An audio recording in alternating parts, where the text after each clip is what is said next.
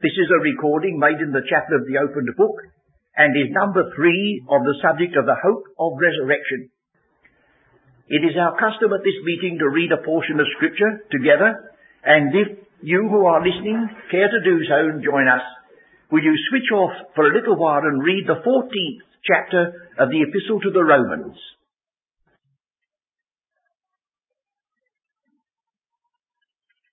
In our previous study, we concentrated our attention upon the historic basis of our faith with regard to the resurrection.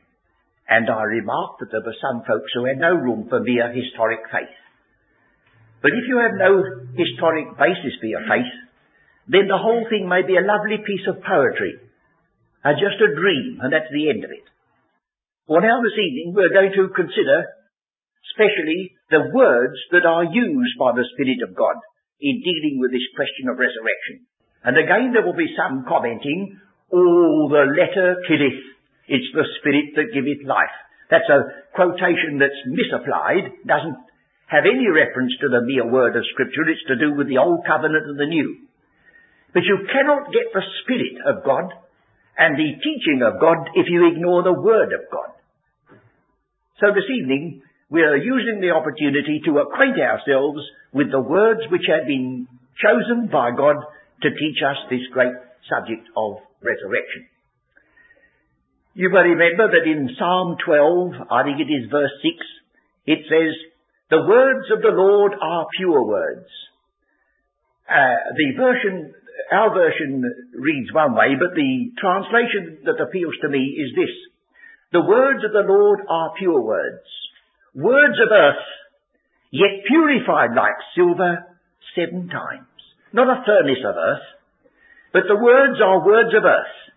That is to say, it's either Hebrew or Greek or any other language you think of.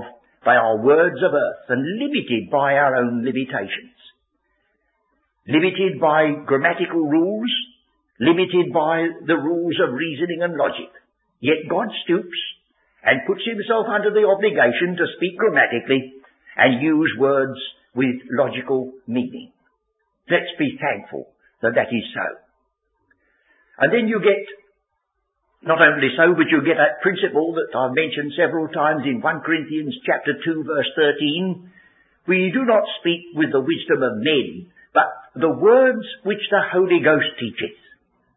Surely it, it should appeal to us if it is the fact that this book has been indicted by the Holy Ghost. We should at least give some attention to the words He's chosen.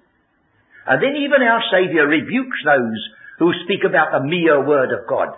For in that great closing prayer of John 17, He said, the words, not merely the Word in general, but the words which Thou hast given me, I have given them.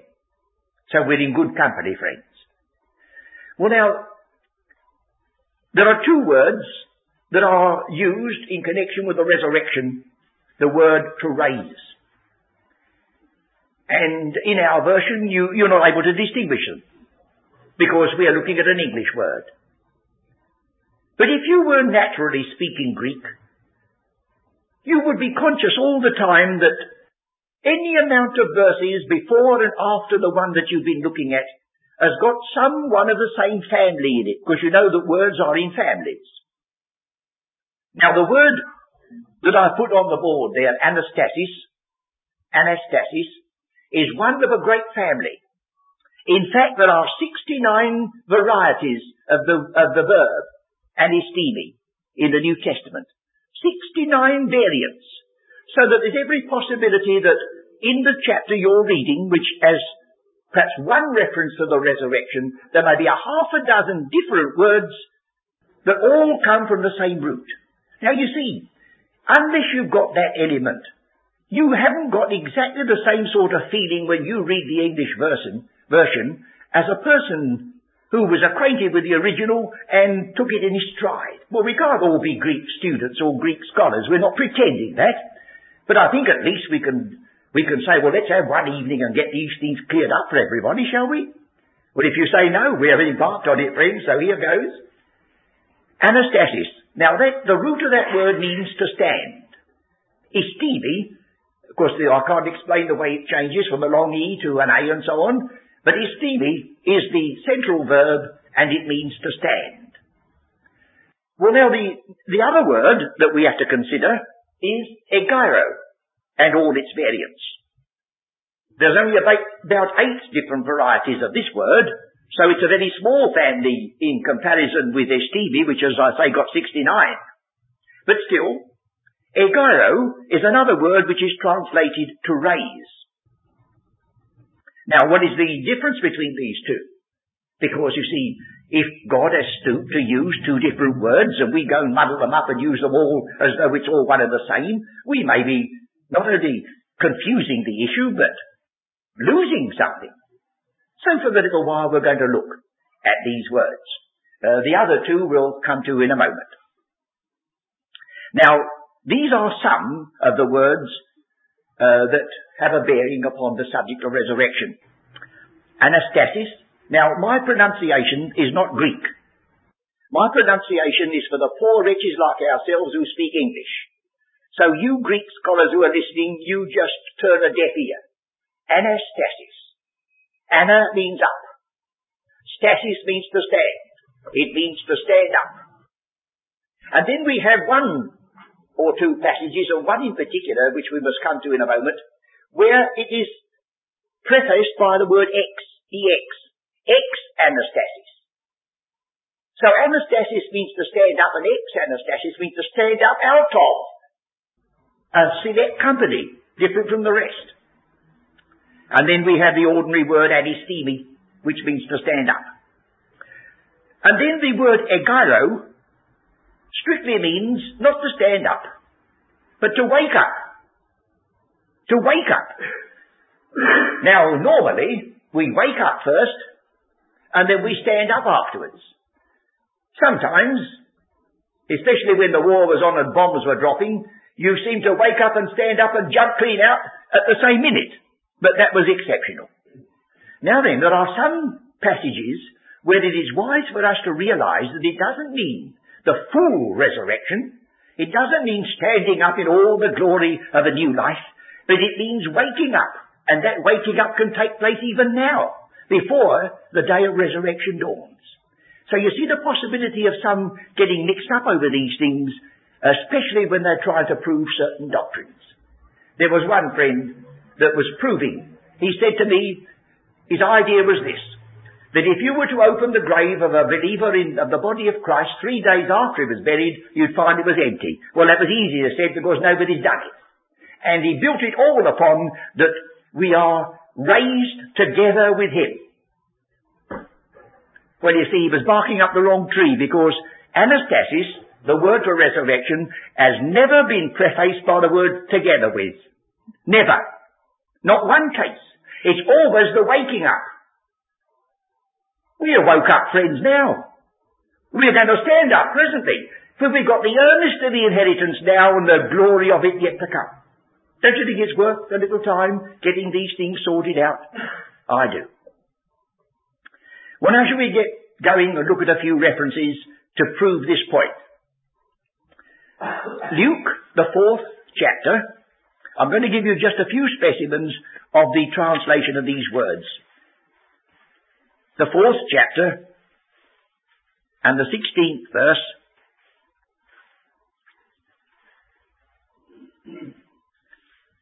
And he came to Nazareth where he had been brought up. And as his custom was, he went into the synagogue on the Sabbath day and stood up for to read. And then in verse 39 of the same chapter, and he stood over her and rebuked the fever.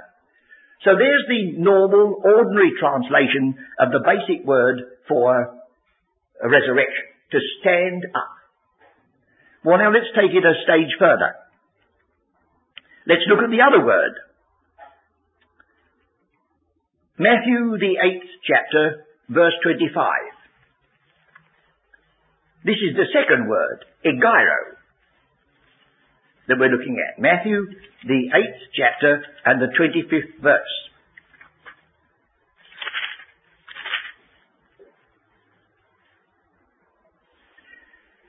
You remember the context, verse 23, and when he was entered into a ship, his disciples followed him, and behold, there arose a great tempest in the sea, insomuch that the ship was covered with the waves, but he was asleep. And his disciples came to him and awoke him. Now that's the word for resurrection. He was asleep, and they awoke him, saying, Lord, save us, we perish. And he saith unto them, Why are ye fearful, O ye of little faith? Then he arose. Then he arose. They woke him. That was one movement. Then he arose. That was the second movement. You see, it's on all fours. The one who wrote this scripture used the words with discretion. And so we've got now, look at Matthew the first chapter. Matthew the first chapter. I see I've got Matthew and Mark. I'm very kind instead of racing through all parts of scripture. Matthew chapter 1 verse 24. Nobody else says I'm very kind, so I say it for myself once now and again. Here we have in verse 24, then Joseph being raised from sleep. See? Well, if he's raised from sleep, he's woke up, isn't he? That's the idea. And did as the angel of the Lord bid him. And yet again in Mark the fourth chapter, Mark the fourth chapter, verse 38 and 39.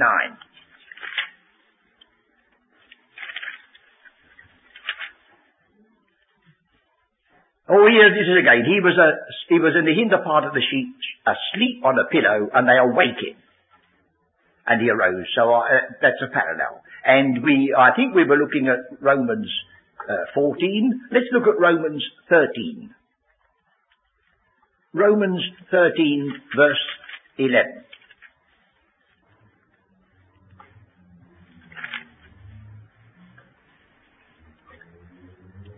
And that knowing the time, that now it is high time to awake out of sleep, for now is our salvation nearer than when we believed. So the salvation is getting nearer, but you're not completely saved yet. That salvation, which is the future glory, is coming. But he says, anticipate it, knowing the time that it is now high time to awake out of sleep. Well, now perhaps you'd like to have one verse in which the two words come together. The two definite words come together. That would be useful, wouldn't it? And this is in the epistle to the Ephesians chapter 5, verse 14. Ephesians 5:14.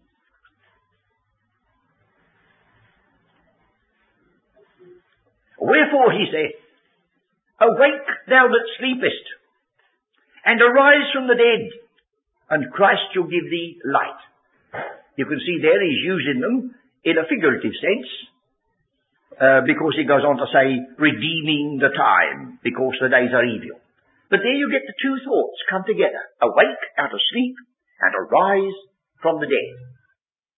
Well now, when you're dealing with this mighty subject which has to do with your hope and glory, check the references before you build a doctrine. And if you're not able to read the original, well, there are concordances available. There's Young's Analytical which will give it to you or there's Strong's exhaustive concordance. I think it's called exhaustive and nearly break, breaks your back carrying it across the chapel. But it gives you every occurrence and gives you which word it is. So there's without excuse. And we surely should not uh, shirk the responsibility or the labour attached to be sure that what we build, we are building that which will stand the test of that day. So now we've got before us two words. Anastasis, to stand up, egeiro, to wake up. Well now, we'll look at the word sun, together with. Sun.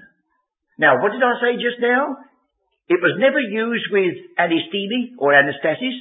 It was only used with egeiro. And here's the next thing. And the passages we find those words occur, sun egeiro, are found only in the epistles that belong to the church of the mystery. Never anywhere else. That's a subject to be pondered when you're using these words. Because if the Spirit of God has used them there exclusively, it may mean it's focusing our attention upon a special feature. So shall we get that? Ephesians chapter 2 verse 6.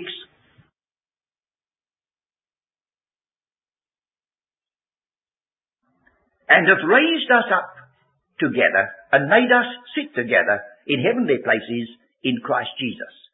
You see, we're not yet sitting together in heavenly places.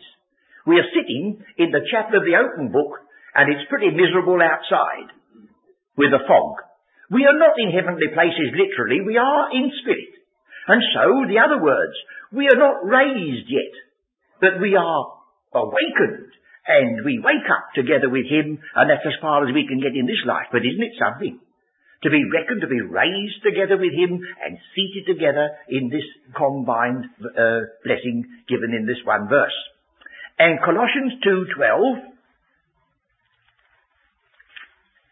Colossians 2.12 Buried with him in baptism, wherein also ye are risen with him through the faith of the operation of God who hath raised him from the dead. There's the second reference. And the third one is chapter 3, verse 1, which assumes the whole thing now. If ye then be risen with Christ, seek those things which are above where Christ sitteth on the right hand of God. Set your affection on things above, not on things on the earth. Well, you're, all, you're still supposed to be then on the earth. Because if you were not, there would be no need to warn you about setting your affections here anymore. So while we're even here, we are to reckon that we are raised together, we've been wakened up together with Him. But the glorious standing up in that day is yet future. So the anticipation of it is the waking up. And that would walk together with the outward man is perishing, but the inward man is being renewed day by day. Or the, the uh, new creation of the, the renewing of the spirit of your mind, even though the body is failing. So there's the two words that we have to keep together. Now, ex anastasis adds a little bit. And if you'll turn to Philippians 3, and of course many of you know this, and you ought to thank God that you do, because there are many are very fogged over this. Because if you read this passage as it stands in the authorized version, it looks as though the apostle Paul wasn't sure that he would ever be raised from the dead at all. When you say to yourself, at least I should think you would have humility enough to say, well, if Paul wasn't certain, we can't be certain. But then, how is it that Paul could say that he wasn't certain? Well, then of course you say, well, perhaps he used an expression that has not been fully translated. And the moment we look, we find that's the case. The parallel to this is in Hebrews chapter 11, when it says, said some were raised from the dead, others refused that deliverance because they looked for a better resurrection. Well, a better resurrection must be a different one from the ordinary one, mustn't it? Or to go one stage further, the book of the Revelation says that those who were beheaded for the witness of Jesus and hadn't received the mark of the beast, they are the blessed ones who are the first resurrection. Well then there must be, there must be a second resurrection if there's a first, if one is better than the other. So now you see, we're preparing our minds to discover that Paul was quite certain of the blessed hope of his calling, but this is to do with the prize of the high calling when you look at the context. We'll start at verse 10 of Philippians 3. That I may know him and the power of his resurrection. He didn't want to know the truth of it and the historic fact of it or the meaning of the words. He knew all that. But he wanted to know its power in this very life. And the fellowship of his sufferings, for there'll be no fellowship of his sufferings, thank God, in the glory that's coming. Being made conformable unto his death, if by any means now you'll find those very words are used in the Acts of the Apostles describing the shipwreck. The ship started out from harbour, if by any means they may attain another one to winter in, and they never did. They went, they were a wreck. So Paul knew the meaning of those words, for he was on that very ship. So if by any means I might attain unto, now you don't attain unto the blessed hope, it's yours by redeeming love. But attaining unto something looks as though you're running for it. Let's go on. If by any means I might attain unto the ex anastasis ek ton nekron, the out resurrection, the one that is out from among the dead, a double ek. Not as though I had already attained either were already perfect, but I follow after. He's running, you see. if that I may apprehend that for which also I'm apprehended of Christ Jesus. Verse 14, I press toward the mark for the prize of the high calling of God in Christ Jesus. So you must never mix the hope of your calling, which is sure, and the prize of the calling, which, because it's a prize, well, you cannot be sure. If you're sure before you start, it's not a race, it's a foregone conclusion. And so, when the apostle came to the end of his life, God graciously permitted him to say, I have finished my course. Henceforth a crown. Not only for me, but for others who run the race and love his appearing.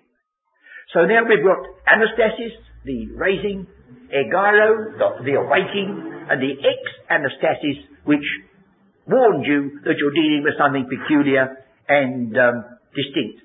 You might look at, at Luke 20, verse 35, because we've got the ek used there. Luke 20, verse 35. But they which shall be accounted worthy to obtain. Counted worthy to obtain is not salvation by grace. They are counted worthy of something. And the resurrection which is out from among the dead. So there are others in other callings. Of course, we've seen it. The first resurrection doesn't belong to the church of the body. It belongs to the overcomers in the millennial aspect. So we have Luke. I only mention these together because you see they are to be observed as something which is over and above the blessed hope. Now if you'll turn back to Mark the ninth chapter, you'll see that the introduction of this little word apparently puzzled the disciples. Mark the ninth chapter. This has to do with the transfiguration of Christ. And in the ninth verse, and as they came down from the mountain, he charged them that they should tell no man what things they had seen till the Son of Man were risen from the dead. Well, you say that's straightforward. Uh, we are not told exactly why they were told to be silent, but they were told to be silent until the Son of Man were risen from the dead. But now look, and they kept that saying with themselves, questioning one with another what the rising from the dead should mean. Now, the very Pharisees who didn't believe Christ at all believed the resurrection. It says so. Martha said, oh yes, our brother shall rise again in the last day. She believed it. Well, are we to believe then that these very disciples who had seen the transfiguration of Christ didn't even know there was such a thing as the resurrection. What puzzled them? What puzzled them was that the Lord said, ek. That was the bit that puzzled them. If he'd said the ordinary word resurrection, they would have taken it in their stride.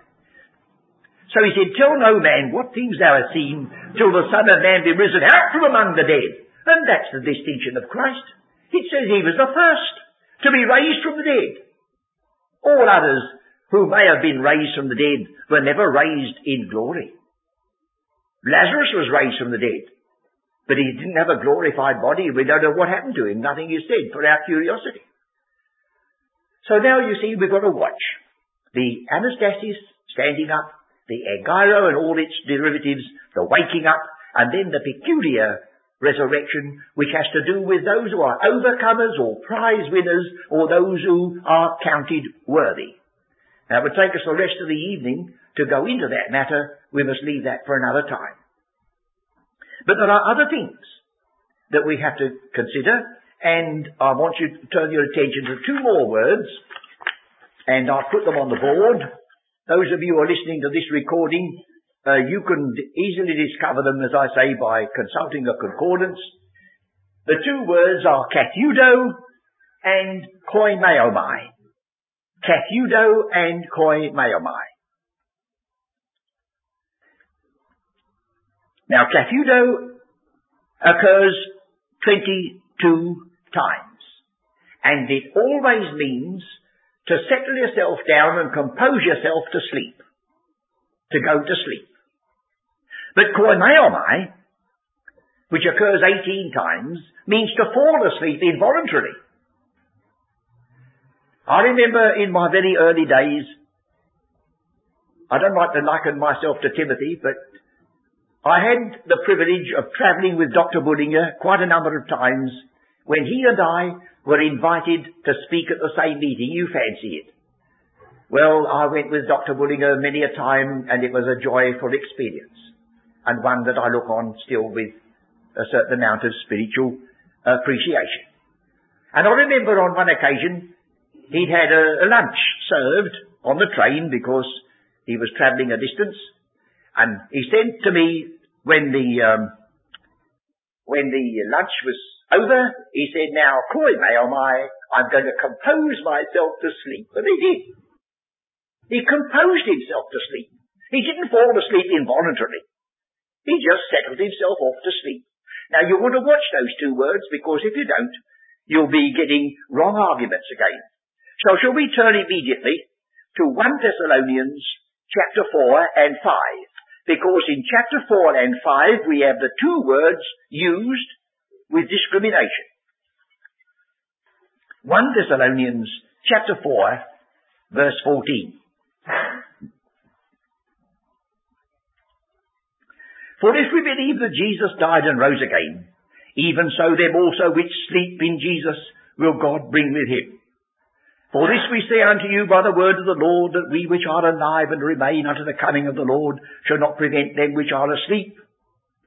Now here we have the word sleep, which means to fall asleep involuntarily. That is the word for the death of a believer. As I said before, I'm not sure. I couldn't be quite dogmatic over this. But as far as I've gone, I cannot find a passage which speaks of sleep as the death of an unbeliever. And of course I know I'm going to be met immediately by someone who says about some abominable king in the Old Testament he slept with his fathers when he didn't. There's no word for sleep there. So I've looked at that one, friends. But this is the point that it seems as though God has said to you and to me, who believe in Christ, at the very close of the chapter which deals with resurrection and those who sleep in Christ, he says the sting of death is sin. But the sting's been extracted, friends. And the strength of sin is the law, but we're no longer under law. But thanks be unto God that giveth us the victory. So we have this word to fall asleep involuntarily. Now if you come to the next chapter, the ordinary average English reader would have nothing to guide him that he wasn't dealing with the same word. The next chapter, chapter 5 verses 6, 7 and 10. Let us, therefore let us not sleep as do others, but let us watch and be sober. For they that sleep, sleep in the night, and they that be drunken are drunken in the night. But let us who are of the day be sober, putting on the breastplate of faith and love, and for an helmet the hope of salvation. For God has not appointed us to wrath, but to obtain salvation by our Lord Jesus Christ, who died for us, that whether we wake or sleep, we should live together with him. Well now, you see, this is not falling asleep involuntarily in death. This is getting drunk. This is not watching. So now we look at the uh, other words where we have gregoreo, and that's the word to wake that we've been looking at. I, I remember many, many years ago wondering why they called a public house down Tooley Street the, the Gregorian. I didn't know I was looking at a wonderful Greek word, not for many years afterwards. It means someone who's a watcher. So now we've got here in this fifth chapter, let us not be sleepy when we ought to be watching, not drunken in the night. And then it ends up with these wonderful words, verse 10, who died for us, that whether we are watchful or drowsy, we shall live together with him. Nothing can stop us living together with him. But if we're unwatchful and we are drowsy, we may miss the out resurrection and the prize of the high calling and the well done good and faithful servant. All that's there. And this is parallel with the words that you get in 2 Timothy when he said, if we died with him, we shall live with him. It's the end of that. And if we suffer, we shall reign with him, and if we deny him, we shan't. But it never alters the fact that if we've died with him, we shall live with him. The other is extra. Now I think you'll agree with me that the sorting out of these words is well worth the time spent. And not only so, uh, but in any other case, when you have a subject to deal with, it's very, very wise, before you start building any doctrine, especially if you're going to teach somebody else, not to build upon the sand of the best translation you can find, but build upon the rock of the words which the Holy Ghost teaches. And if it means a, a, a certain amount of searching and a little bit of headache, well, what's that when you come to think of the fact that Christ endured all this and rose again on our account, and that resurrection is promised, and resurrection is the glorious goal in front of us. You might look at um, this word to watch in one of its uh, contexts, Matthew 24. Showing you that it is not to do with death, but to do with being drowsy or watchful. Matthew 24 verse 42. Or our Lord says um, in verse 41, two women shall be grinding at the mill, the one shall be taken and the other left. Watch therefore, for ye know not what hour your Lord doth come. Now I don't know whether you will, you may say, well I, I don't think you ought to have done this, but you see what book I've got here? I was thinking of the way in which some of the greatest minds we've had have never quite encompassed the truth that we can enjoy. I'm going to read these words and um, I hope I'll be forgiven. To be or not to be? That is the question. Whether it's nobler in the mind to suffer the slings and arrows of outrageous fortune, or to take arms against a sea of troubles and by opposing end them. To die. To sleep. No more. And by a sleep to say we end the heartache and the thousand natural shocks that flesh is heir to. Tis a consummation devoutly to be wished. This is an ordinary man speaking, and I think he's echoing the thoughts of some other people too to die, to sleep, no more, and by a sleep to say we end the heartache and the thousand natural shocks that flesh is heir to. Tis a consummation, devoutly to be wished. And all friends never say consummation. It means an opposite thought altogether. It's got two M's in it. To die, to sleep, to sleep, perchance to dream. Now we've got the other side. Perchance to dream. Aye, there's the rub. And that's borrowed from the game of bowls. That when you throw your ball to hit the jack, there's a little roughness in the grass and it, there's the rub, he says. For in that sleep of death, what dreams may come when we have shuffled off this mortal coil must give us pause. Well, there's a man groping and expressing his difficulty.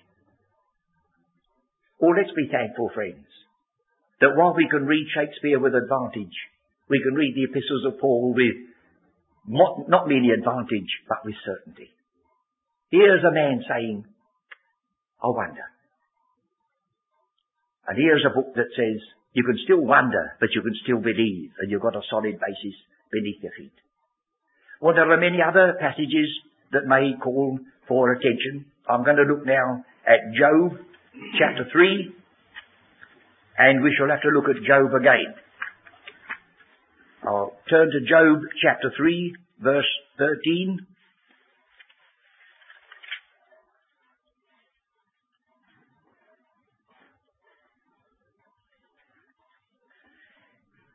He's speaking about this question of dying and being at rest. And now should I have lain still and been quiet. I should have slept. Then had I been at rest. Or again, I think another passage we might look at, chapter 17.